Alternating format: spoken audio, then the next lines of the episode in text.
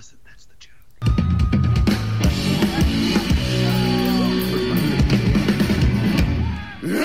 Hey, now! Could have been taller. What's that smell?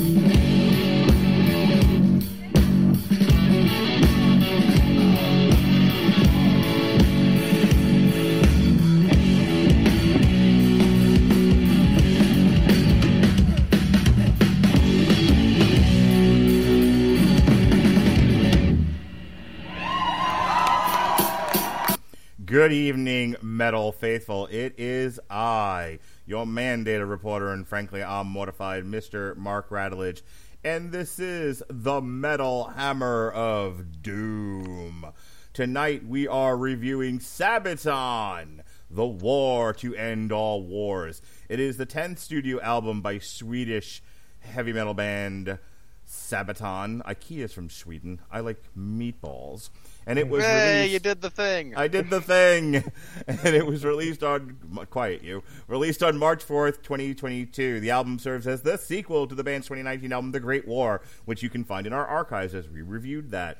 It is a concept album which, like its predecessors, focuses on the atrocities, miracles, and happenings around World War One, such as those of the Christmas truce, the stormtroopers of the German army, the race to the sea, for which we did a reaction video. You can check that out in the archives. The Treaty of Versailles, the predominant dreadnought type of battleship during the early 20th century, and others. The single Christmas Truce was nominated for Music Video of the Year at the 2021 Global Metal Apocalypse Awards, finishing second overall. And joining me to review this, we have uh, a special guest. But first, uh, we must bring on the regular panel members. Ladies and gentlemen, my brother from another mother, the disapproving dad, Mr. Essential. Big time, Jesse Starcher. How do you do, sir? Ah, Big time. All right. Yeah, just keep adding things on there, Mark. Um, Well, I'm sorry that you felt that my little old network was too claustrophobic for you, and you needed to go off on your own and be your own man. Be a man, Jesse Starcher. I'm looking at it right now, and my first episode on my own solo feed dropped March 6th. So can we say at April 6th, uh, you know, we'll just go ahead and we'll, we'll finally be able to get over it? Does that sound all right, Mark? one, mo- one month of mourning? Uh, no, hey, man, have I am glad to be my, back Have you had on the enough of my antics? Dude. Is that what you're telling me? I, I know I can tell you to stop and you will not. So that's the fun of this. you know me so It's well. It's me telling you to stop and you continuing to do the shit that annoys me. So that's that's perfectly fine. No, man, I'm I'm I'm glad to be here, man. We're talking Sabaton tonight. I'm so excited. So excited. Ladies and gentlemen, also joining us once again, um, Robert Cooper, the Metal Coop. Uh, are you there with your girlfriend this time, or are you flying solo? Well, she actually had to leave because uh, she didn't have the right shoes for work tomorrow. So it's just me and Dave. So, how weirded out was she when, when she heard on the podcast that I said that I fancied her for no good reason?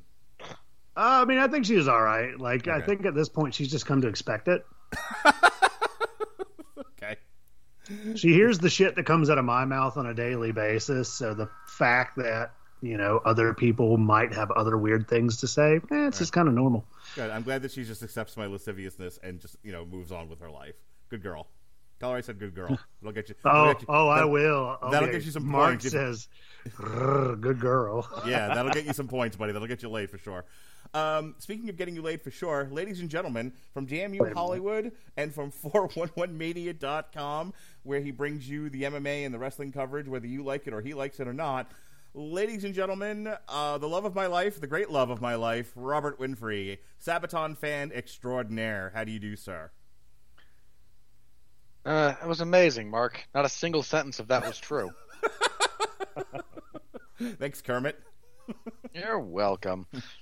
No, no, again, gimmickry aside, always happy to be here and spend some time with you guys. So, uh, Hey. yeah, just you know, a good time will be had by all, as Mark intimated, whether you like it or not. well, we like to bring you on for the Sabaton, not just because you enjoy the band and we enjoy you enjoying things, but also to give us a history lesson as I'm going to mispronounce things as each one of these songs are about a specific historical incident or um, or, or something or, or incident adjacent, and none of us will know what it's talking about. But Robert will have charts and diagrams and be able to explain the whole thing. And this podcast is going to be about eight hours long, so I'm looking forward to that. Um, I'm trying to cut it down. I'm looking for more like eight minute, eight hours and ten minutes, Perfect. Ooh. roughly Alrighty. as long as the roughly as long as the Batman. Oh my god! All right. So- hey, I, enj- I I enjoyed it, even though I also agree that last act was. Uh, I was like, cool. All right, this was a really this is really great. I love the way this ended. Everything's wrapped up, and I'm like, wait a minute, what the fuck is this? I forgot about the Riddler. They're still going. They're still going. They're still going. Oh Why my are god, they it's still going. I mean, I love I adored the movie, but also, yeah, Batman, my vagina hurts. Just stop already. Either finish and get off me, or just get off me. But but stop already. and he's Uh. just like pounding there, be like, I'm vengeance. I'm vengeance. I'm vengeance. I'm vengeance. I don't care who you are. Get off me. All right. Um, second time I've made that joke today. Uh, let's get into the album before Jesse leaves us because he can't take any of our nonsense anymore. How's that sound? I'm mentally not here, so it's okay. Those are the best podcasts, don't you know? I'm ready. All right, here we go. The first three tracks on this album are as follows. Uh, we've got uh, Personality, Stormtroopers, Dreadnought, and The Unkillable Soldier.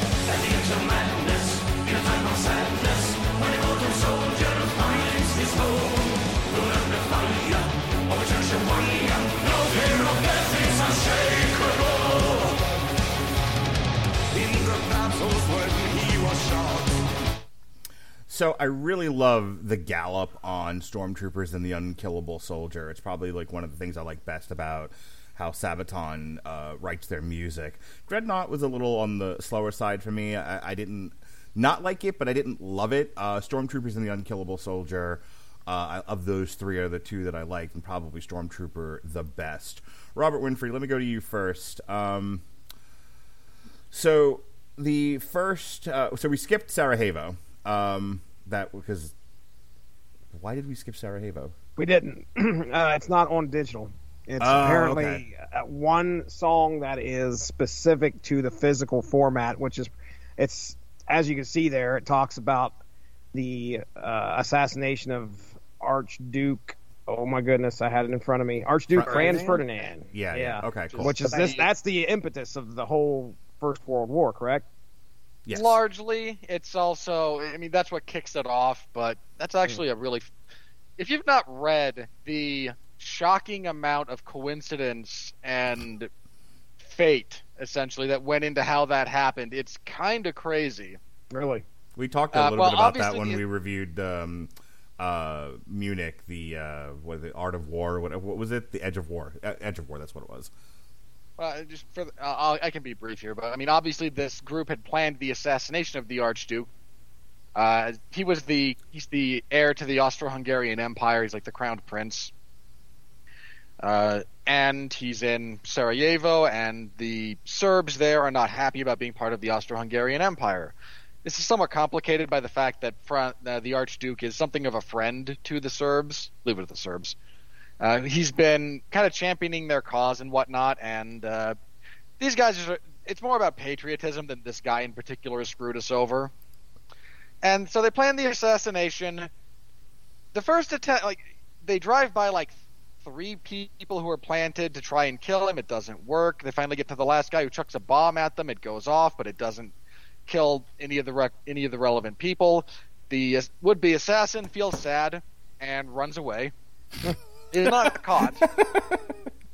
Hang on. I, I say- I say he feels sad and runs away because he actually goes to a guy like deli and like gets a sandwich Yeah. while while trying to figure out what to do next. Meanwhile, the Archduke is not whisked, whisked out of the country for safety. Uh, he and his wife decide he wants to go. He decides he wants to go see the people who were injured in the explosive in the attempt on his life because there's again there was a bomb that went off. People were hurt. He wants to go visit the wounded. They all decide this is a good idea. His driver is not familiar with the city and takes a wrong turn. Then their car stalls out, literally in front of the shop where the assassin is eating his sandwich. Oh my gosh! Nice. He then pulls out a gun and sh- he, the assassin then pulls out a pistol and shoots the Archduke and his wife dead. Wow. All right. Well, let's talk about the three songs we actually heard. Um, Stormtroopers, The Unkillable Soldier, which was a single that was released on February 11th, 2022, and Dreadnought. Uh, Stormtroopers, as the wiki tells me, uh, it's just a specialist soldiers of Imperial Germany. Dreadnought type uh, is about a type of battleship at the Battle of Jutland. And then The Unkillable Soldier, Adrian Carton de Wiart, uh, during World War One. Um, Robert, your thoughts on the songs, the history, life, the universe, and everything? Forty-two. Thank you. I was gonna say there's two of us. no, no, he knew he knew I meant him. Oh, okay. Um, yeah, you mentioned the stormtroopers and how you like the gallop that goes with it. Uh, I agree with that. Again, stormtroopers are simply a category of soldier before they became memes. Uh, I'm not. The, the the song draws a comparison between the use of the uh, of these types of troops uh, towards the closing end of World War One and the development of the theory of the Blitzkrieg that was used in World War Two little bit of a stretch, but also, you know, there's enough that's being changed around this point of time in military theory that it's not the it's not an egregious comparison to draw. Uh, Uh, you mentioned Dreadnoughts. That's actually my favorite song from this uh, album. I think is Dreadnought. I, I like the slower pace of it. Of course, it is. I- That's the Hey, one I I'll- didn't I'll- like. Of these three, I'm going to agree with Robert. I really uh, Cooper or no, not Cooper. Cooper hasn't talked yet. That'd be Winfree. I, I'm I'm agreeing here with Winfree. I like Dreadnought. I like the wordplay that goes on in it too. Just it's not Good. again, it's nothing that's gonna you know shake up the world, but I enjoyed it, especially for you know Sabaton who doesn't do a lot of clever wordplay. You know, again, dreadnoughts are a type of battleship. They were first used during World War One, and they were the largest warships of their time. Prior to this, the general configuration for a battleship was you had two sets of large guns and then three or four sets of smaller ones. Now, bear in mind these are naval small guns, so they're still quite large. But as you know, technology and industry developed, people realized, hey, we can cram a bunch of these large guns on here and it'll still work. So that's what they started doing, and there was one battle where the two dreadnoughts kind of squared off. They fired at each other, and then they both went away because neither group wanted to risk them. Uh, naval naval assets like that take a lot of time and money to recreate if they're destroyed. It's one of the big reasons that you know the Battle of Midway in World War II was so big because the Japanese never had enough time to recoup uh, to recreate the losses they suffered in terms of just raw material. So it's a little bit like that famous uh, the famous battle if you're a fan of the American Civil War between the first ironclad ships where they showed up, they fired cannons at each other for a bit. Some people got hurt, but neither ship was actually sunk. They both went away. But it, it's more about what it means for warfare going forward rather than the individual battle itself, and that's kind of what uh, we came down with here. Uh, the unkillable soldier is a great character, actually. Uh, this guy served in Africa. He mentioned he served in the first uh, in the Boer War in South Africa. Uh, then when World War One broke out, he served there. He also served. He survives World War One, serves in the Second World War, and survives that as well. Uh, during his, I believe it was just during World War One, he was shot several times in the face, head, stomach, ankle, leg, hip, ear, blinded in his left eye. He survived two different plane crashes and at one point tunneled out of a prisoner of war camp. Uh, lost his left hand. Uh, partially, he had wound up tearing off some of his own fingers because the doctor wouldn't amputate, and then they, again he wound up losing the hand more or less. Uh, and at the end of his memoirs of the First World War, he wrote, "Frankly, I enjoyed the war." Brilliant. They say that when they say that you know they don't make them like they used to. Yeah, Wow. wow. This is what they're talking about. He is the Maytag washing machine of war. um, so Jesse, go ahead and talk about your thoughts on the songs or any of, or respond to what Robert was just talking about. Well, I, okay, so I've already talked about that. I, I like Dreadnought of the 3 Mhm. Uh, I will say that as, as far as story goes, that's what Sabaton is known for: is telling a story in their songs. They're telling you history. A lot of, uh, you know, that's that's their thing.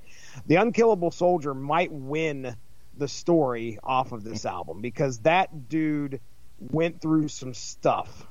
Um, and as far as we've seen Sabaton grab really great tales from warfare and uh, really great figures uh, from specific battles and shine a light on them with songs.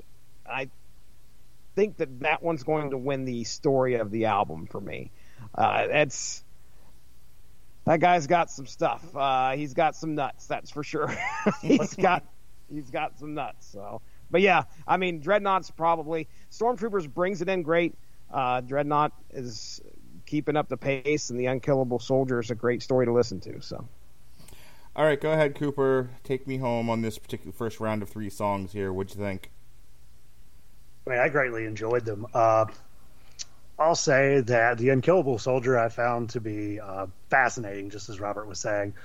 Uh, I was not actually aware of uh, his exploits before listening to this album, and that is one thing I really do appreciate about Sabaton. Is in a lot of ways, sometimes their sometimes their songs as a full album can drone a little, can uh, not all the songs hit the same way, but they're even when the the music is you know less than optimal. There's a lot of times when still the subject matter uh, rules altogether. right. Uh, for me, I would say all three of these songs are very good. Uh, I'm really liking the gallop that they have. I feel like it's a little more reminiscent of some of their older stuff because after, I think after Carolus Rex, I think like almost the entire band quit. and I really, and I really feel like it's been a noticeable difference in their sound. I guess in terms of the uh, sort of different things they bring because some of their some of the stuff off their uh, you know the more current albums I kind of feel are just more of a standard verse chorus verse kind of mid level guitar solo. Let's get out of here, tell a story. Uh, I really enjoyed the very fast tapping on the uh, intro to first the first song on there. I really loved it. Great stuff. All right, let's go and move on to our second set of three songs here. Uh, Jesse, when we come back, let's um, since we're only going to have one more break after this. When we come back from this one, uh, let's check in with our sponsors and the Angry Metal Guy and see what he thinks of all of this. How do you feel about that? I love it. Let's do it. Alrighty. Here we go. We've got The Soldier of Heaven, Hellfighters, and Race to the Sea, of which we did a reaction to the video.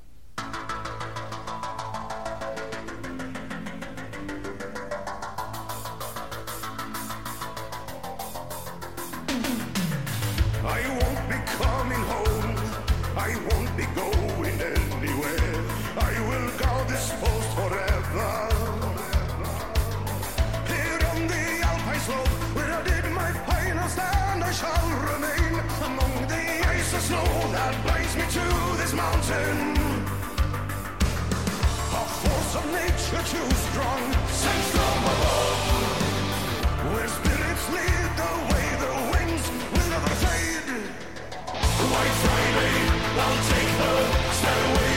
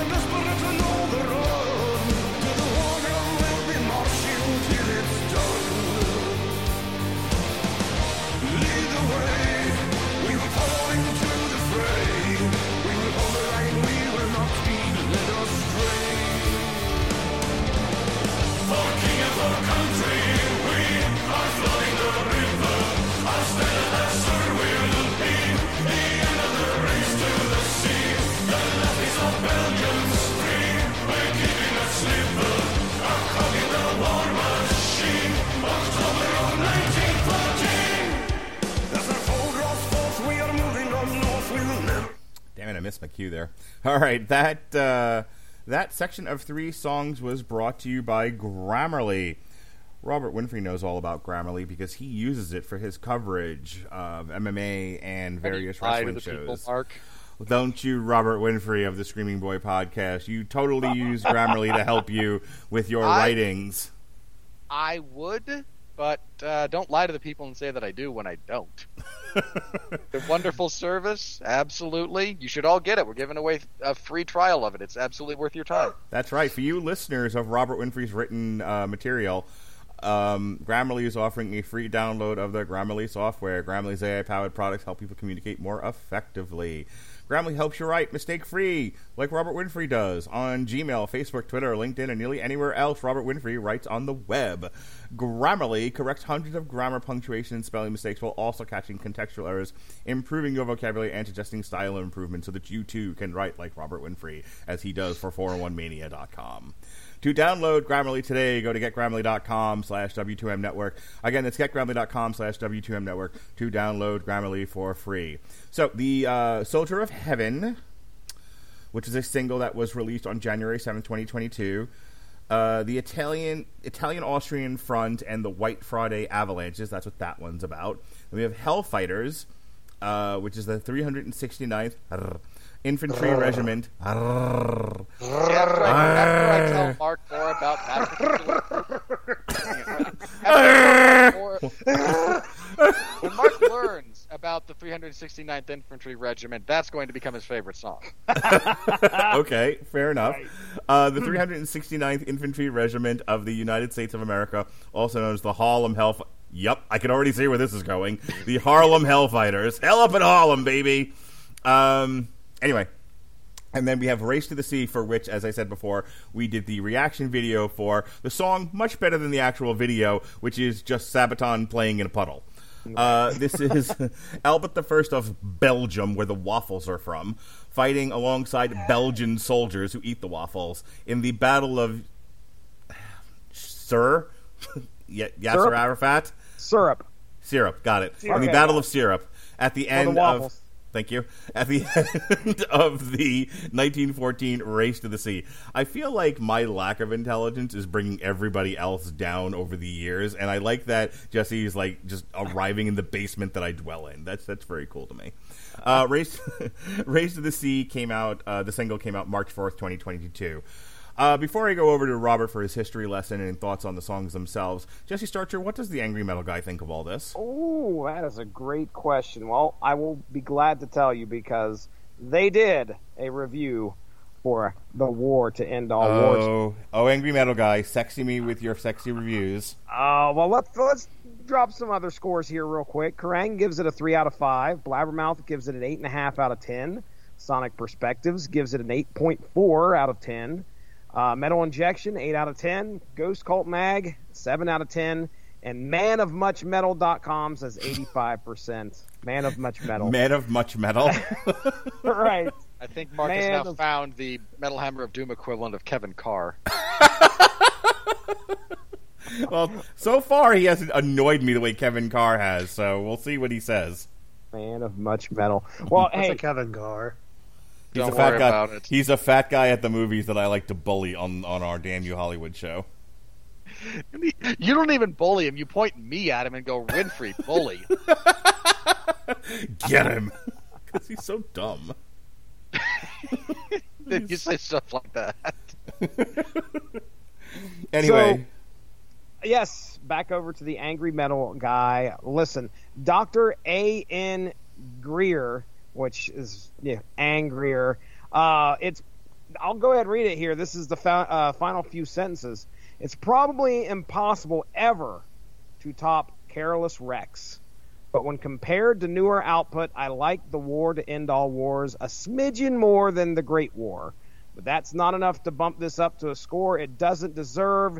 Three out of five. So, I mean, most most of these are scores that are absolutely giving credit where credit's due, in my opinion. I mean, Sabaton is known for. Uh, I mean, this is their gimmick. This is their thing. They are going to discuss warfare in their songs, and they are going to, again, shine the light on some of the crazy stuff that happens. Not just, it's not like they, they aren't. I don't want to use the word prejudice, but it's more like they're not biased. How's that? They're not biased as to who they talk about either. I mean, they will talk about just about any infantry and some of the some of the insanity that they have seen uh, and make a great song out of it. Uh, so, I mean, I agree with most of these scores. Not, not. It doesn't seem like they're giving them. Most of what we're reading here is not horrible. This is all like above average, and I'll, uh, you know, as we go through this album, you'll see. I, I, I agree. All right, Robert, lay it on me. The audio, the visual, the historical, the, cir- the, the satanical, the Cirque du Soleil. the Circus du Soleil. Go. I can only give you a few of those. Okay, the Circus Uh, du Soleil part. No, I'm not that flexible. So, Soldier of Heaven uh, is told from the perspective of any one of the number of victims of the you mentioned it, the White Friday avalanches. This was a weird series of events that uh, took place uh, December 13th, 1916. Now, the most the most prominent one uh, would have been the one that took place on Mount uh, Marmolada, which killed 270 soldiers. Oof. Uh, the avalanche Was it was it just act of God that caused these avalanches, or was Yeah, it fracking well, or tank movements or what? Fracking. yeah, Well, yeah, hey. the early 20th century fracking that went on, Dick. It, it, it, it, dis, it dislodged uh, you know chron- chronological particles that went backwards in time. the greatest album ever already.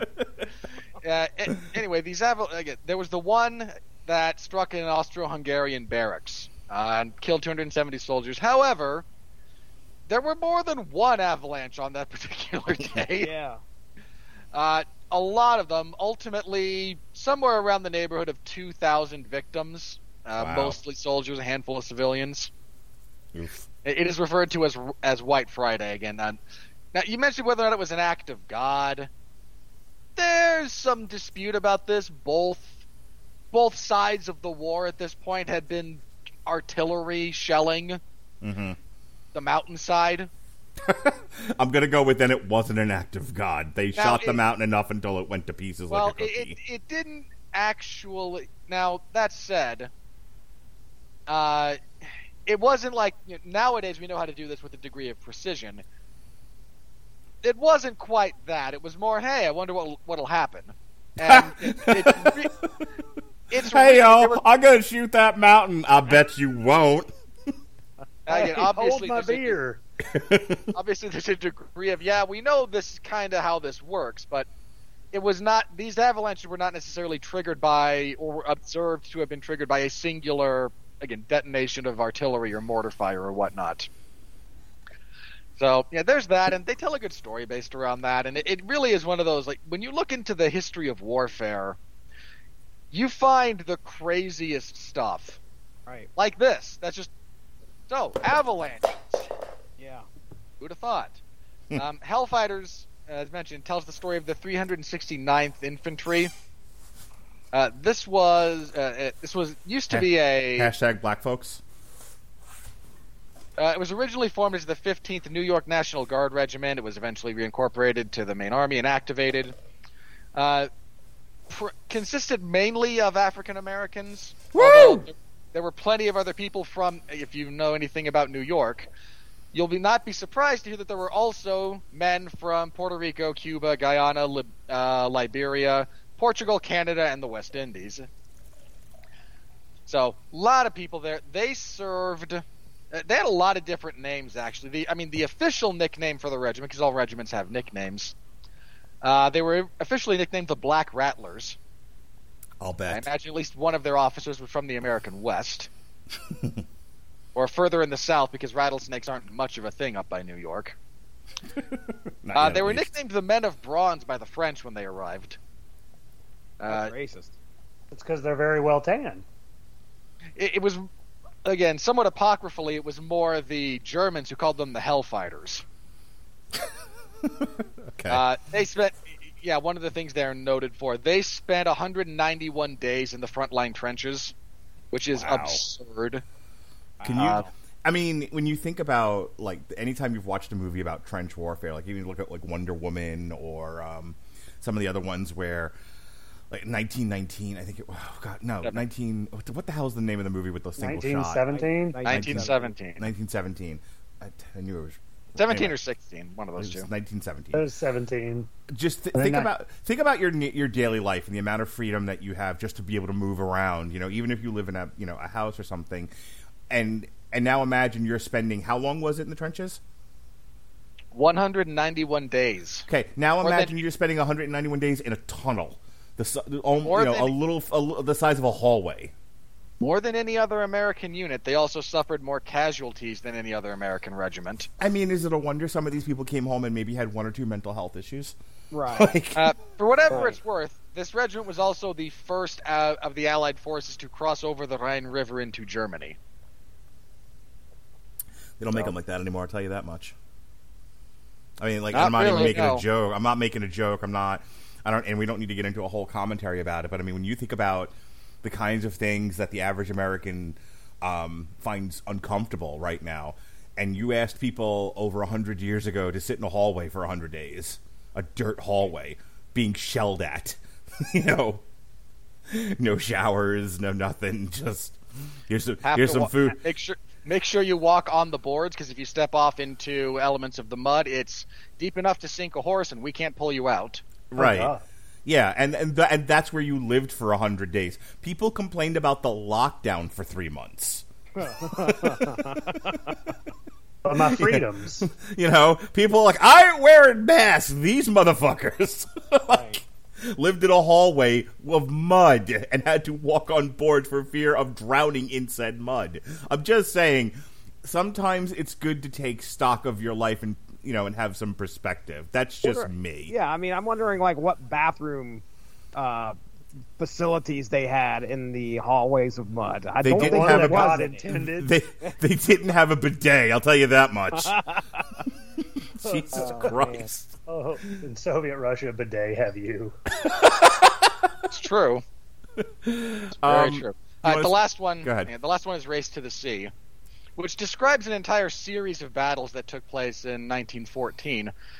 Once the Western Front had kind of settled, uh, the big fear was one of one of the sides being flanked. So you had the southern line, which dead ended into like the Alps, where um, Switzerland is on that French border. So you weren't terribly worried about somebody trying to pass through essentially impassable terrain. So the the big strategic fear became well if either side gets their army north, they can sweep around and flank the whole line and then every then it's all over. So they both sides started fighting further north. They were extending their lines and the logic behind this being let's get to the North Sea and if somebody can get there first, hey, we can win because again, we can flank the whole rest of the line all the way down France. Now, in particular, we're dealing with again the Battle of Yser, where the Belgians, uh, who fought heroically, including their king, as mentioned here, Albert I, who did not have to still be there fighting. You know, he was a he's your again your king, uh, and there was still a monarchy in place there. He was the actual head of state. Could have evacuated. He stayed and he fought with his uh, with his men, and rather than let the Germans completely occupy Belgium, uh, if you know anything about Belgium and the Netherlands, these are the Low Countries, is kind of what they're referred to as, because they're technically below sea level. So they got, as they were starting to lose ground, rather than let Belgium be completely taken, they basically destroyed a bunch of seawalls, uh, you know, dikes, other things of this nature, Uh-huh. and flooded enough of their country that the Germans couldn't get across it. And it, it wound up being this, I forget exactly how long it was, but there's this big uh, layer of swampy terrain that they can't get around. And the last little bit of Belgium that is still technically free and under Belgian authority, and it's not much, it's like a single city. But they stopped it. The whole, I mean, the whole race to the the whole race to the sea winds up in a stalemate. The lines just stabilize, and we continue fighting the way we've been fighting for another couple of years. All right, uh, you want to talk about the music real quick? Uh, I like Hellfighters. I mean, I like Soldier of Heaven. It tells a good story. I think the music. I think musically, I enjoy Hellfighters the most of these particular set of three. Uh, it, it's hard to properly convey, you know, what trench warfare is, and for as much as you can, this does a decent job musically. And Race to the Sea is perfectly fine. Like we're, we're well within Sabaton's wheelhouse here, but they are executing quite well.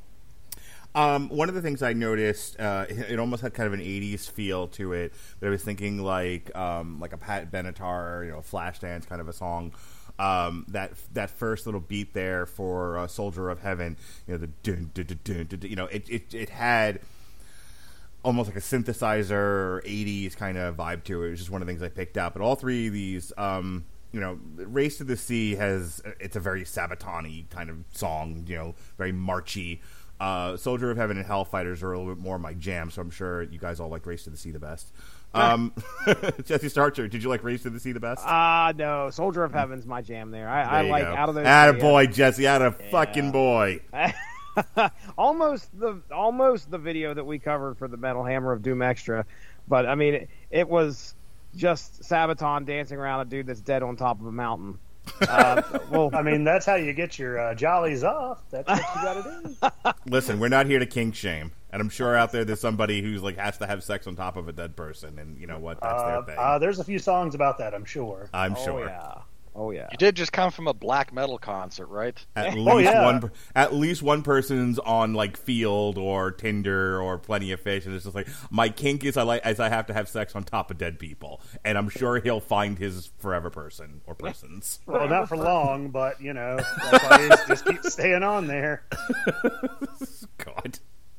This show is so weird. Like, ha- like half of it, like regular review, half of it. So let me tell you about the people on dating apps who fuck on top of dead people. Like, wait, what? The app, I believe the app is called, is NCR. okay. Um, Jesse, do you have anything else to say about the music before we go No, over no, Coop? no. Coop, go ahead, Coop. Uh, yeah. Well, one thing I was, uh, I'll definitely mention in terms of trench warfare. If you ever want to hear really awesome music about that, that is black metal. 1914 is a really fucking awesome band. Uh, all their music is about World War One, and it's fucking awesome. Uh, in terms of other music about World War One, though, uh, Race to the Sea, I found, uh, you know, during our review, I enjoyed it. Upon further listens, it's kind of all right. I don't really feel like it sticks out quite as much. Uh, Soldier of Heaven, I really, really enjoyed. Uh, just hearing kind of the those 80 synth beats kind of popping in as well was really nice. Uh, not something that I really uh, expected to hear in this album. It was uh, it was definitely a welcome change from kind of what can sometimes be a little bit of monotony. I think overall though, this trio of songs are really strong. Uh, the mu- like the music itself is interesting. The stories behind them are also very nice, educational, really interesting. Something uh, you can't always say about a lot of bands. Really dig it. All right. Well, we have the last four songs that we're going to listen to tonight uh, Lady of the Dark, The Valley of Death, and Christmas Truce, and then Versailles. Uh, so we'll uh, we'll go one more round here. We'll get a little history lesson from Robert. We'll talk about the music, and then we'll go right into plugs. So here we go. Uh, last four songs once again: Lady of the Dark, Valley of the Death, Christmas Truce, and Versailles.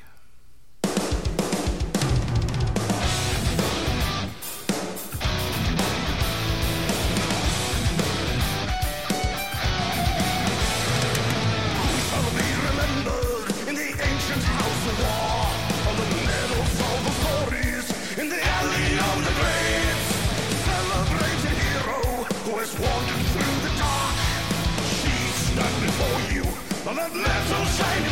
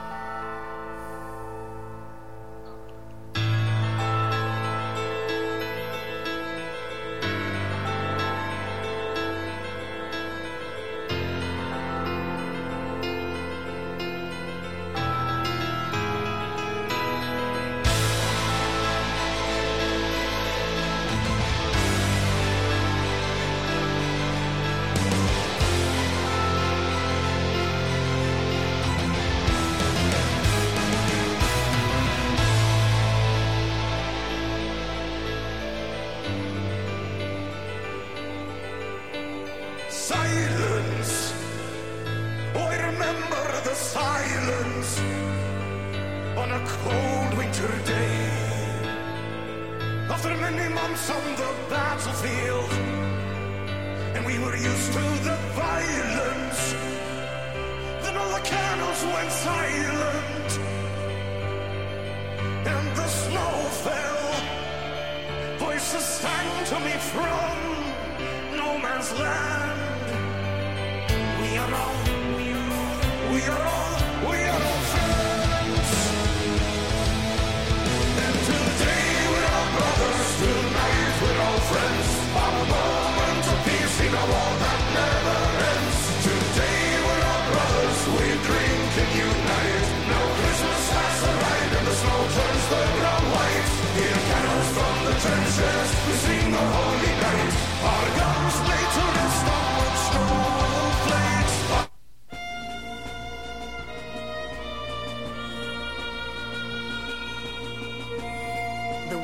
been raging and ravaging for four years, leaving millions of casualties from all sides.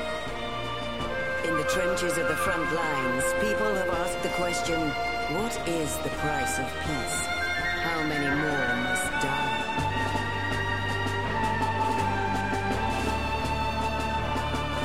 Exactly five years after the assassination of Franz Ferdinand, Germany is forced to sign an unconditional surrender. For the signing of this historical document, the French city of Versailles is chosen.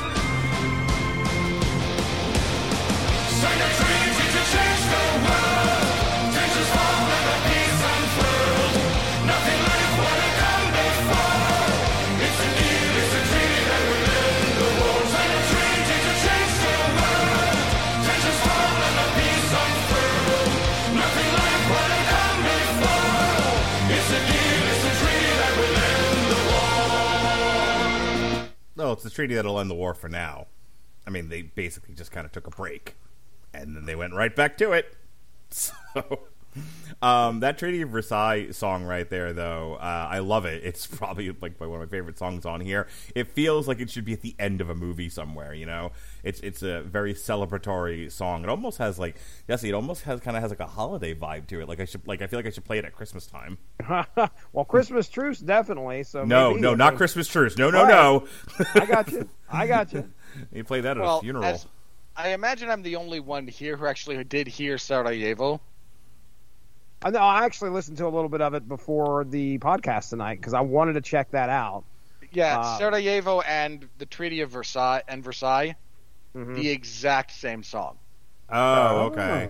Interesting. which is a very. I I actually think it's a very strong artistic choice to show that functionally, all this did was ramp up another war. It wasn't the same lyrics though, right? It was No, no, d- the- different yeah. lyrics, but uh, the Right. but the music is essentially identical. Did you Very like how earlier today I was comparing the um, the the, the post twenty uh, WrestleMania seventeen stuff to the beginning to the early nineteen thirties Germany, Robert? Yeah, not really. you see, I'm just gonna look. Look, I mentioned this when we reviewed. Um, Munich, no, no, no, not Munich. When we reviewed uh, nineteen Cheaper by the Dozen yesterday. okay, boy, I was way off. Yeah, yeah just, just hang on. I'll, I'll get to my point. Uh, in an effort to kind of find something less artificial, by which I mean I could have found, you know, what's the like stevia? I don't know, whatever the worst artificial sweetener is. Uh, and I fell down a bit of a rabbit hole about like about um you know, World War II documentaries, and I stumbled across a series that is ongoing. Uh, that's done by actually the same guy who does the. If you're not familiar, there's a, a gentleman whose first name is Indy, and he does the uh, history episodes that on on Sabaton songs. Oh, Uh, he's, got okay. he's part of their YouTube channel and whatnot, and yeah, he and he's got a couple of other YouTube accounts because it's easier to do these via different uh, channels rather than have them all be under the same umbrella. He's got one that was all about uh, discussing World War One. There's a segment that's uh, just about the time between World Wars One and Two and everything that led up to World War Two and how the various players came to power, et cetera, et cetera. And there's World War II in real time, which started a couple of years ago, and was just going to be essentially a weekly. I think they go every. I think they go twice a month, and it lets. And there's two series that go along with this. One is purely military. That's the one that Indy does, and it's just from X date to X date, and it's whatever happened on these dates, however many years ago. Here's what happened. It lets him go into great detail about specific military maneuvers, uh, tactics, strategy, personnel, etc. And he can cover. And when you go that slow, you can kind of cover the whole theater of war because World War II. If you look at how many countries were at some point involved in a, in a real capacity, it covered like over 90% of the occupied world. There's like four countries that actually remain neutral from start to finish. And that's it. The sister series to that is done by a different gentleman, it's uh, Spartacus Olsson, and it's called The War Against Humanity. And it focuses exclusively on the civilian cost and the atrocities and the Holocaust and things like that. So I've been binging that basically for the last seven days, well, last five six days. And uh, if you're interested in that topic, or even if you're not, if you think you have a strong enough constitution to not be overly distraught by facing the horrors of humanity, you really should give it a look because it's it's one of the best series I've seen that does such a good job of humanizing these impossibly large numbers uh, of what has been done. So, long story short, no, Mark, you comparing the WWE's reality post WrestleMania 17 to the 1930s in Germany did not strike an especially powerful chord within me. I thought it was mostly accurate, but hey, whatever. Um, Be nice to Vince. He was uh, he was raped as a kid. Oh, Wait a minute. Really? Yeah, Yeah. it totally was. Huh. I'm Um, very sorry to hear that. Some stuff makes a lot more sense now, doesn't it? all right. uh, well, yeah, especially his need for an incest angle in his life. Need. Um, hey, b- b- what we need to do is talk about where you can hear this album. And did you know, Robert Winfree, that you can hear this album on Amazon Music? I assumed so. I'm glad to have my uh, assumptions confirmed by you and your immediate access to their large library of over 70 million streaming songs, podcasts, and I believe they have audiobooks available as well. Now, if only this particular service were available for me on some kind of trial basis so I don't have to spend any money to make sure that this is something I want. Well, Robert Winfree, today is your lucky day. Is it? It is because we are gi- giving away a free 30-day trial of the Amazon Music Unlimited service. So please click the link in the description of this podcast at getamazonmusic.com slash W2M network. Again, getamazonmusic.com slash W2M network for a free 30-day trial of the aforementioned Amazon Music Unlimited. You can check out the entire Sabaton catalog, and then when you're done with that, you can check out more bands, more battle metal bands, more progressive metal bands that sound like Sabaton, and then when you're done with all that, you can listen to something else. You can listen to Randy Savage Be a Man, which we're going to review next week for WrestleMania. So let's listen to some 1914. That's right. You can listen to 1914. All right, so just to kind of wrap things up here, Lady of the Dark is about Milunka Savic, a female Ser- Serbian soldier from 1912 to 1919. Uh, the- yeah. Milunka Savic is the most decorated female combatant in the history of modern warfare. Oh, I should tell my daughter about her. She joined, like, she'd pulled a Mulan, basically. Like, when okay. her brother was activated as part of the um, uh, a Serbian military unit in, uh, the start of World War, uh, not even World War One, like the first Balkan War. So she didn't want him to serve, and she cut her hair, hid her gender, and joined up.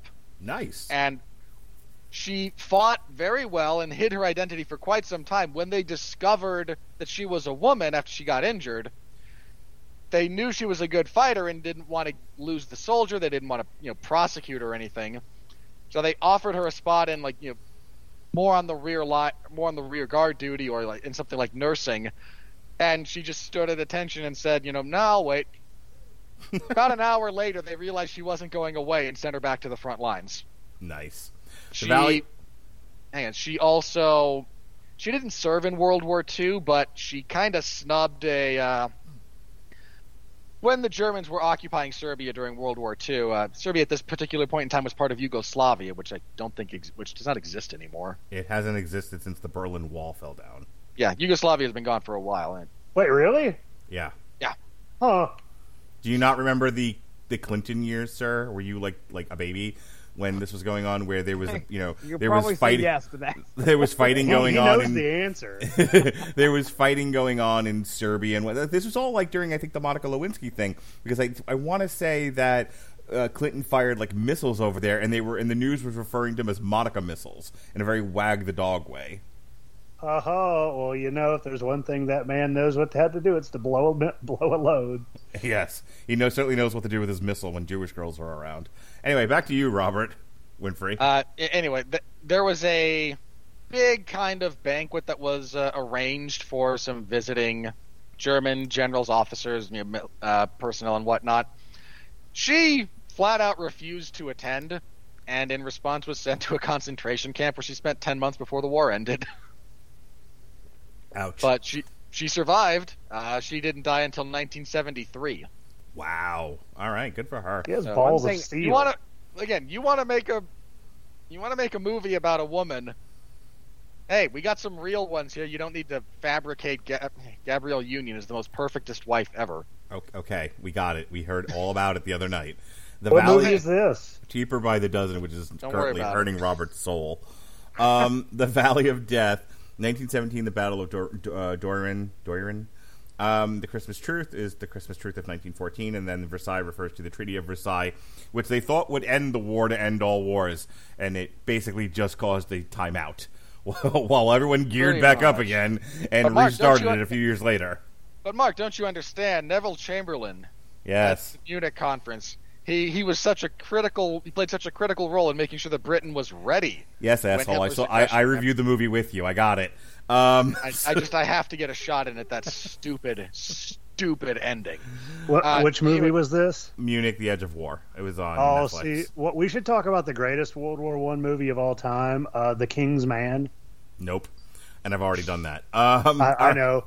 The ba- okay, so the Battle of Doiran, just to get things a little bit back on track here, Yes, sir. uh, took place in Bulgaria. Uh, the United Kingdom was trying to press into Bulgaria at this particular point in time. The battle lasted from April 22nd to May 9th, all in the year of our Lord 1917. And despite being outnumbered, there was only one division of uh, of the Bulgarians, about 30,000 men, to the three divisions of the British, totaling 43,000 men.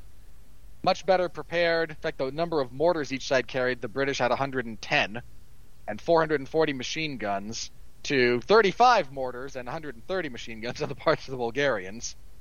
But they sent out Miro and all was well. Uh, no, at, at the end of it, when the British basically gave up on attacking this fortified location, they'd had 12,000 casualties to only 2,000 on the sides of the Bulgarians. So it's a It's a lopsided victory. pretty lopsided victory in favor of the Bulgarians there. Right. Uh, the Christmas truce is a famous, spontaneous event in the again Christmas of 1914, all along the Western Front in Europe, when people just stopped trying to kill each other for a little bit and remembered that they were all humans. And all across the lines, again, this was not organized. This was not condoned. In fact, there was many higher ups on both sides of the conflict who were upset about various commanding officers who allowed this to happen. But people met in no man's land. They traded drinks and gifts and played soccer. Like they just had a good Christmas and then everyone went back to their trenches and went back to killing each other. It's one of the most it's one of the most well-known but still one of the most uh, emotionally resonant bits of humanity from the inhuman insanity that came out of Right. that was World War 1. Robert, give your uh, final impressions of these three, four, these four songs, but also the album, and then I'll move to Jesse, and we'll close out with Robert's Cooper's thoughts. Thoughts. Uh, I like that they, I like that they played around a little bit with the. Uh, look, Sabaton has a very distinct style, and that's certainly not. Uh, it's not a bad thing, but they play around with it a little bit here. You know, you guys mentioned some of the other influences that you could hear. We get some stuff that's a bit more of a slower. They do a good job of capturing the theme of their stories with their music. You know, there's a reason that the Dreadnought song is a bit slower, and the and the pacing of the beat mimics the the sound of waves as they kind of come in, and they of course have waves, and there's a bit of a sound effect. Uh, versus some of the stuff that's a bit more, you know, upbeat and frantic. Some stuff that is meant to celebrate. It, should, we don't celebrate war, and I, I think that's a, a thing that needs to be a, accepted. But you can celebrate the heroism that it brings out in people without glorifying, again, the the atrocities that are committed in war. And it's a fine line to walk. But I like the way that Sabaton, whenever they tell these more heroic stories or about heroic characters, they're not afraid to be a bit more uplifting. You know, whereas there, there's just such a because war is so terrible and by all rights should never happen, it does constantly because human beings are not creatures who do what we should the vast majority of the time. You can condemn a war and you cannot want to glorify it and you can certainly you should certainly never lie about it, which is a big thing that happened a lot of the time. Especially pre World War One. Uh, there, there were just myths about the realities of war that were spread around, and thankfully those have mostly been dispelled. But the pendulum kind of swings too far the other way in some cases, where everyone thinks that well, every engagement, the totality of Vietnam was just some cross between Platoon and Apocalypse Now. I wish I were joking, but there are people who think that, hmm and it makes you want to put your head through a wall. PC Because- dub. Because no, that's not reality. Reality is more complicated than that. It always is. And yeah, war is, you know, I mean there's war is one of the worst things imaginable because of what it does and what it brings out in us. But you can be you can also tell the truth about some of the the heroics that it has inspired in the people under the worst conditions imaginable and that should be celebrated as well. So uh, they're not afraid to do that on at times. They also do a great job of again finding these stories that are maybe lesser known and shining a spotlight on them and encourage and their music is probably done more to encourage people to look up figures and events in a historical context than a lot of, you know, history teachers have been able to inspire. So, Almost assuredly. All right, Robert. Well, uh, it's great to have you on here for the insight and uh, just you know, it's nice that when you like something, um, you gush in your own special way. So I always enjoy having you on for these Sabaton reviews and whatever else you're you're into. You know, maybe some other internet YouTube artist doing something with a Kraken. I don't know. Um, but look, when Jonathan Young's sea, sea shanty metal album comes out in the near future, I'm I'm going to insist. You, Oh, you, yeah. we will we will bump you into the rotation. Jesse Starcher, you've certainly you've been quiet tonight because we we've shown a spotlight on Robert Winfree, but I want you to have your say here. What are your thoughts on these four songs and the album in total? Well, I will say that the spotlight definitely belonged on Winfrey because everything that he said, I absolutely 100% agree with. Sabaton has a way of celebrating the perseverance of the human spirit, even through warfare. And that's what I see a lot of these songs focus on. Oh, we got this great technology, but, you know, the driving force behind the war to end all wars eh, is it's it is a human element, and people living through these horrific times, uh, Sabaton finds a way to celebrate them. So I I will tell you these last four songs. Well, the last three are some of the most powerful on this album. The Valley of Death is my favorite song off this album. Mm-hmm. Absolutely love it. Christmas Truce. That was the third video we thought of maybe possibly doing a Metal Hammer of Doom extra on and after watching the video, it was so powerful that I was like, I do not want to actually sit and bag on this like I know we will on the the other Sabaton videos that we're watching. So I was like, we got to leave that one alone because it is it there's a very powerful message that's being taught, uh, or at least shown in that video about the psychology, I guess, of warfare, where people are fighting to the death. They stop for one day to celebrate a holiday together and then go back to killing each other. And the way that that video ends is the beautiful piano that we hear throughout that song. Uh, it explodes, and that's pretty much the end of the. That's the end of the video. Something so beautiful is destroyed by war, uh, and so there's a very powerful message in that Christmas Truce song. And Versailles, just like you said, Mark, it, it, it belongs in a movie. you know, it's it's something that definitely uh, inspires. It, it, has that feeling, um, so evokes that feeling of uh, epic, uh, movie worthy uh, track. So. Uh, but yeah, I, overall, I really enjoyed this album. I can't find a song that I didn't like, really. Uh, I mean, I've enjoyed everything that I heard, and yes, I want to go learn some more about some of these figures that are in here, some of these battles that took place. Uh, so enjoyed myself, Robert Cooper.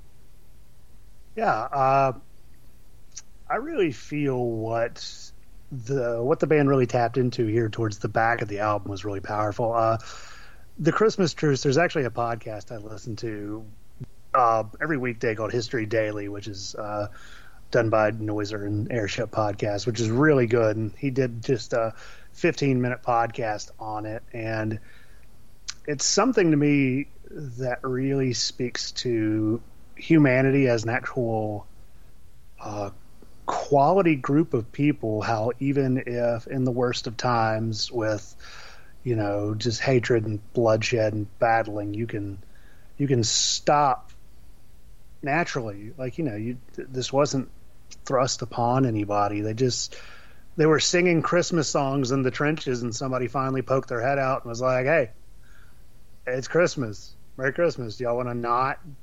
Y'all not want to kill each other for a while?"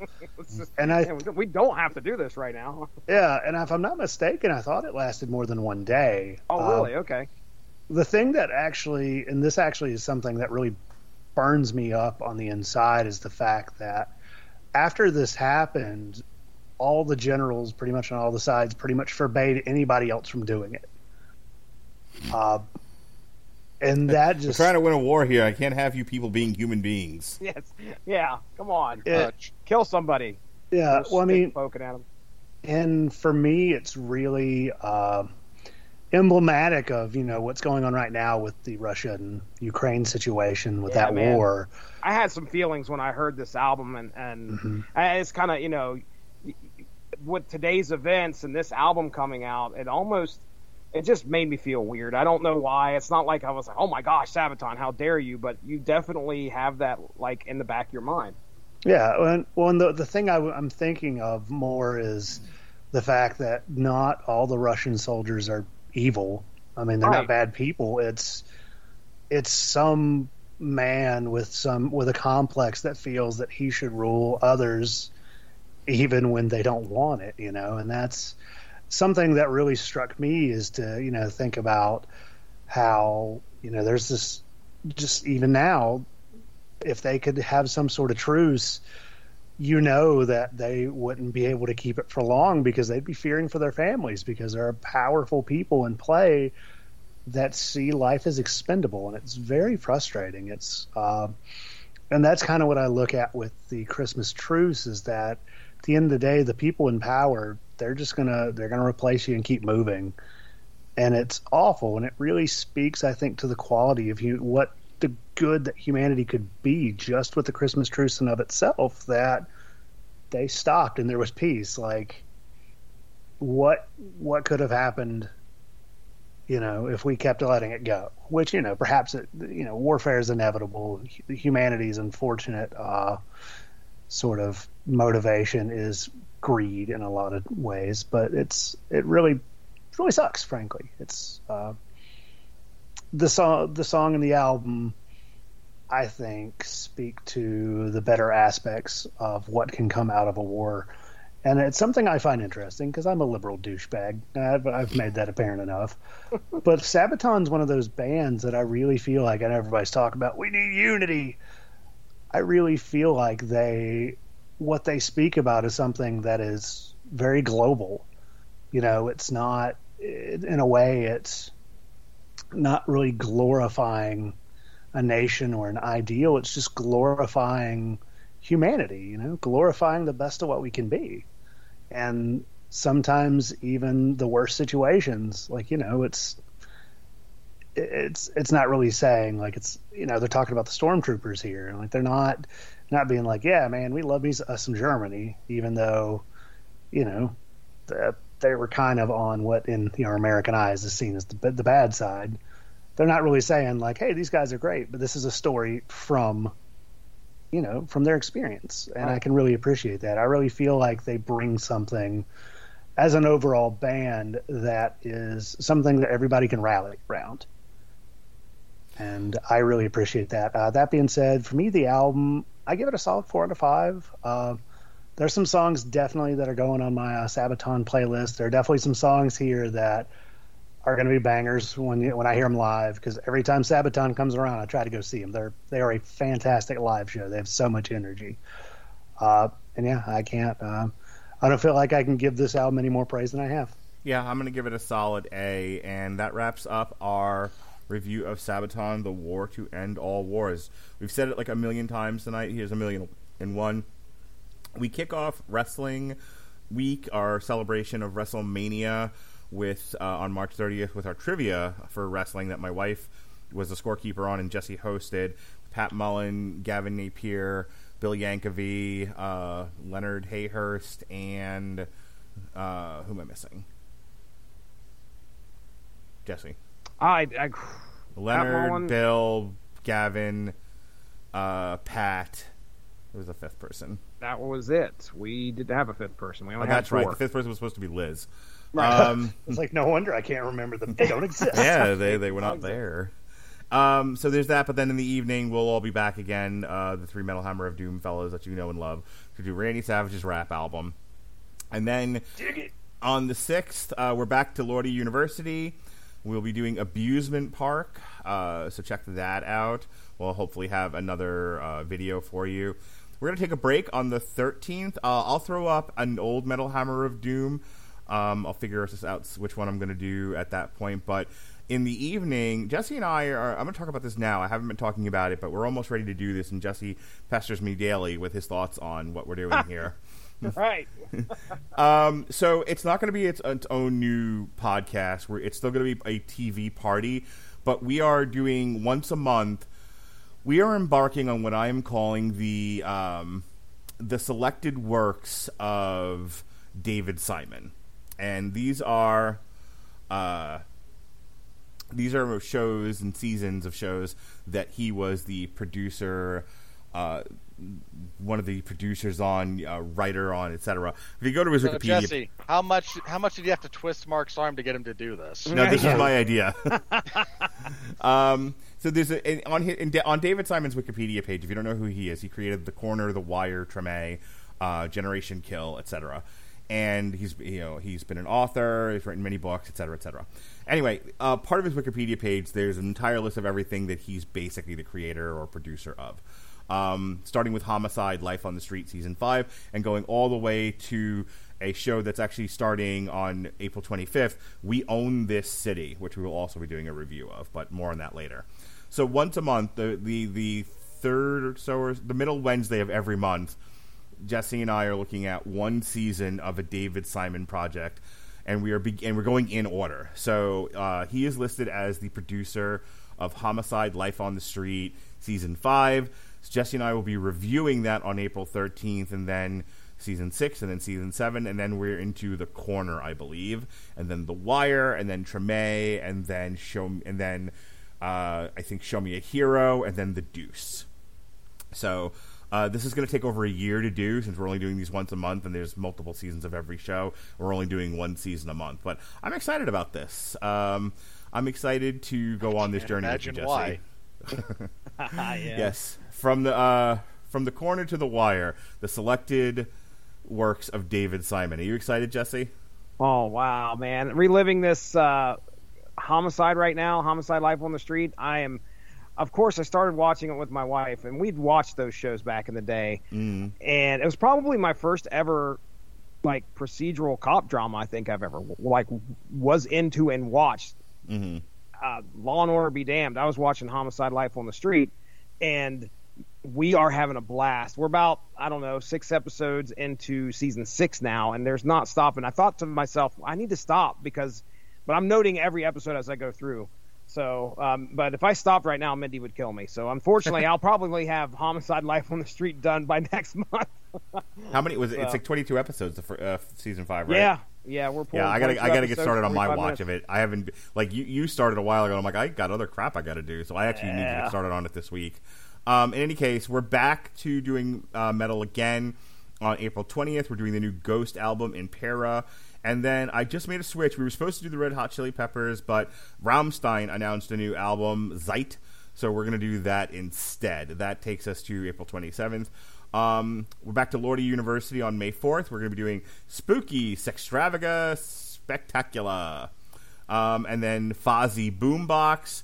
And then another little Homicide Life on the Street. And then for Robert Cooper, a little early birthday present here for you Watain, The Agony and Ecstasy of Watain. How do you feel about that there, Robert? Uh, I'm moist. I'm sure you are.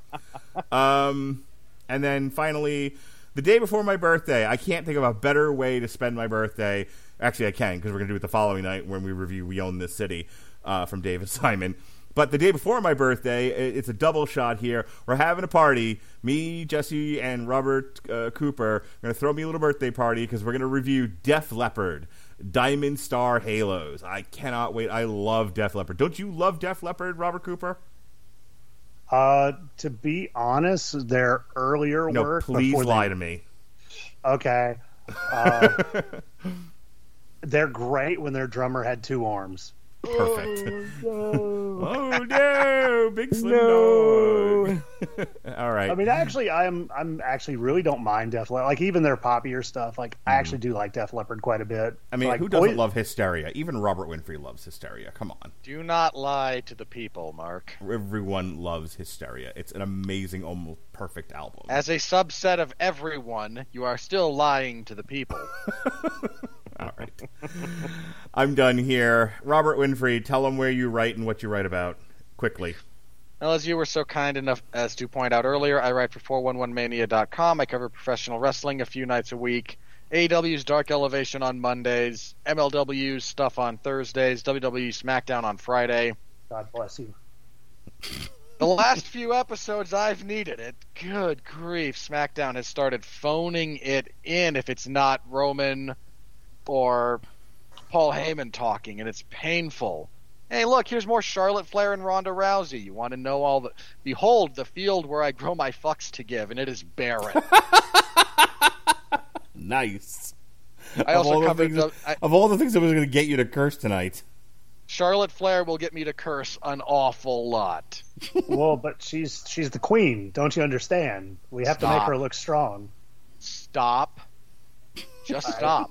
You know, it's really funny. If you want to want to laugh, like go pick up a pull a picture of her from every year of her WWE career and try to kind of guess what uh, work she's had done. All right, it's That almost sound kind of unfortunate. It, it's because I- almost midnight, and I'm sure Jesse would like to go see his wife. Hang on. Please yeah, that finish. is that is a that does sound like a fun game. I might I might try that. Um, I also cover mixed martial arts actions over in the MMA zone of 411mania.com. This last week, the UFC's returned to London. Good card. Uh, really surprisingly good card all the way around. Some great finishes, including a knockout of the year contender. Uh, this week will be UFC back in Ohio. They're in Columbus. They've brought a card that's got some hidden gems on it. Uh, nothing that's jumping off the page at you, but I'm somewhat looking forward to it. So I will be covering that on Saturday. And if you're interested in mixed martial arts, I host the 411 Ground and Pound MMA podcast. Wherever you happen to be listening to this, plug that in there, and you should be able to find me musing about the state of mixed martial arts and so on and so forth. So if that at all interests you, give that a listen. I appreciate any and all support that that particular program can get. It seems to be growing a little bit. So yay! I'm very happy to see that thing, that poor show. It shifted around so much, and it's it finally does seem to be actually getting a bit of organic growth. So if if that at all interests you, please do give it a listen. If not, well, tell someone you know that you think might be interested. I'd, I'll take that as well. Um, and I will be back tomorrow uh, for the TV party for Disenchanted. So be on the lookout for that. Yeah, I finally finished it. Now I know understand what you mean by like nothing was resolved. Not a darn thing. Yeah, if that's the end of the show, they they they done messed up. All right. Uh, speaking of done messed up, hey, big time. Tell them about your podcast.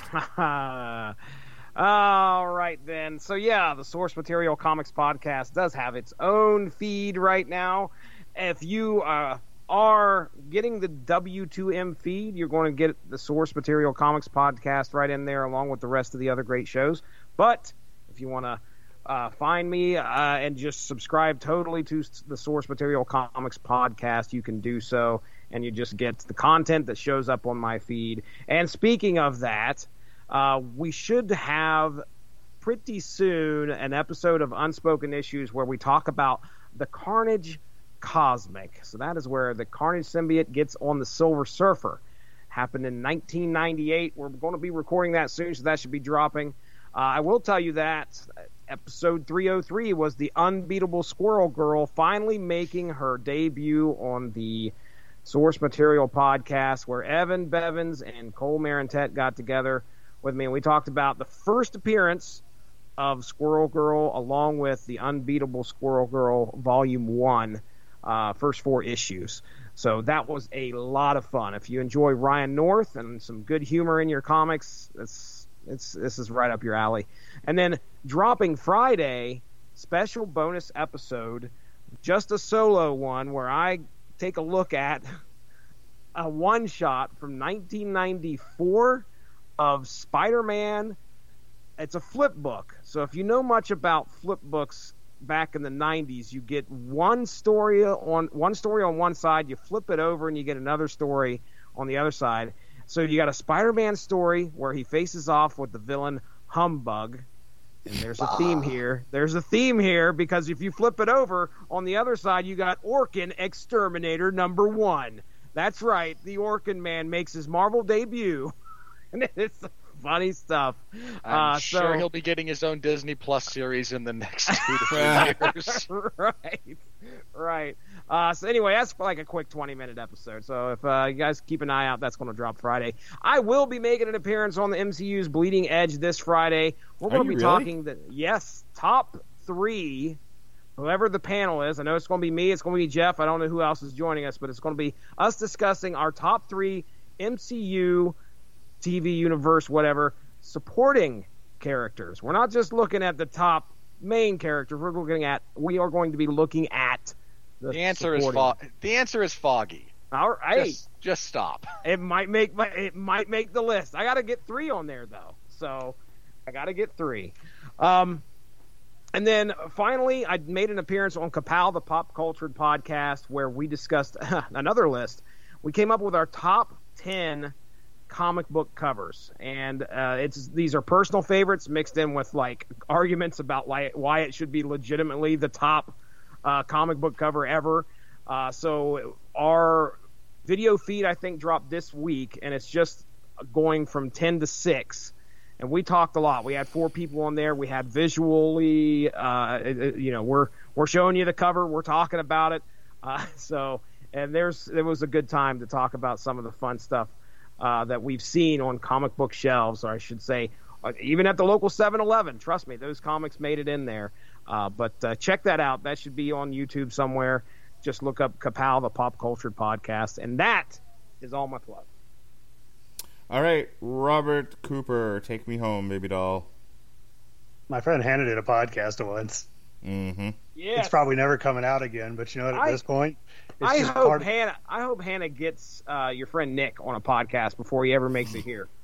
I re- I hope she does get him on that uh, Tell, remind me why I'm sober. Uh, crossed over with uh, Doctor Nicholas Canada, uh, which he now gets his doctor, and I told him uh, his doctorate. And I asked him if I Photoshop your face on Doctor Nick from The Simpsons, will you put that as your contact photo for the college? And he said, Yes, I will. So I'm going to do that one day. But regardless, uh, that's the only plug I have because otherwise I sit in my house with my cat and uh, be like, man, I need to get that nail out of the wall and uh, fix that before the rent's uh, before I have to uh, leave here one day. All right. Thank, thank you, folks. Thank you, Robert Winfree, for joining us here on the Metal Hammer of Doom. This has been our review of Sabaton, the War to End All Wars. For the Boys of Summer, as I remembered we called ourselves back in 2016 or 17, whatever year I'm currently working on uploading stuff. Be well, be safe, and behave.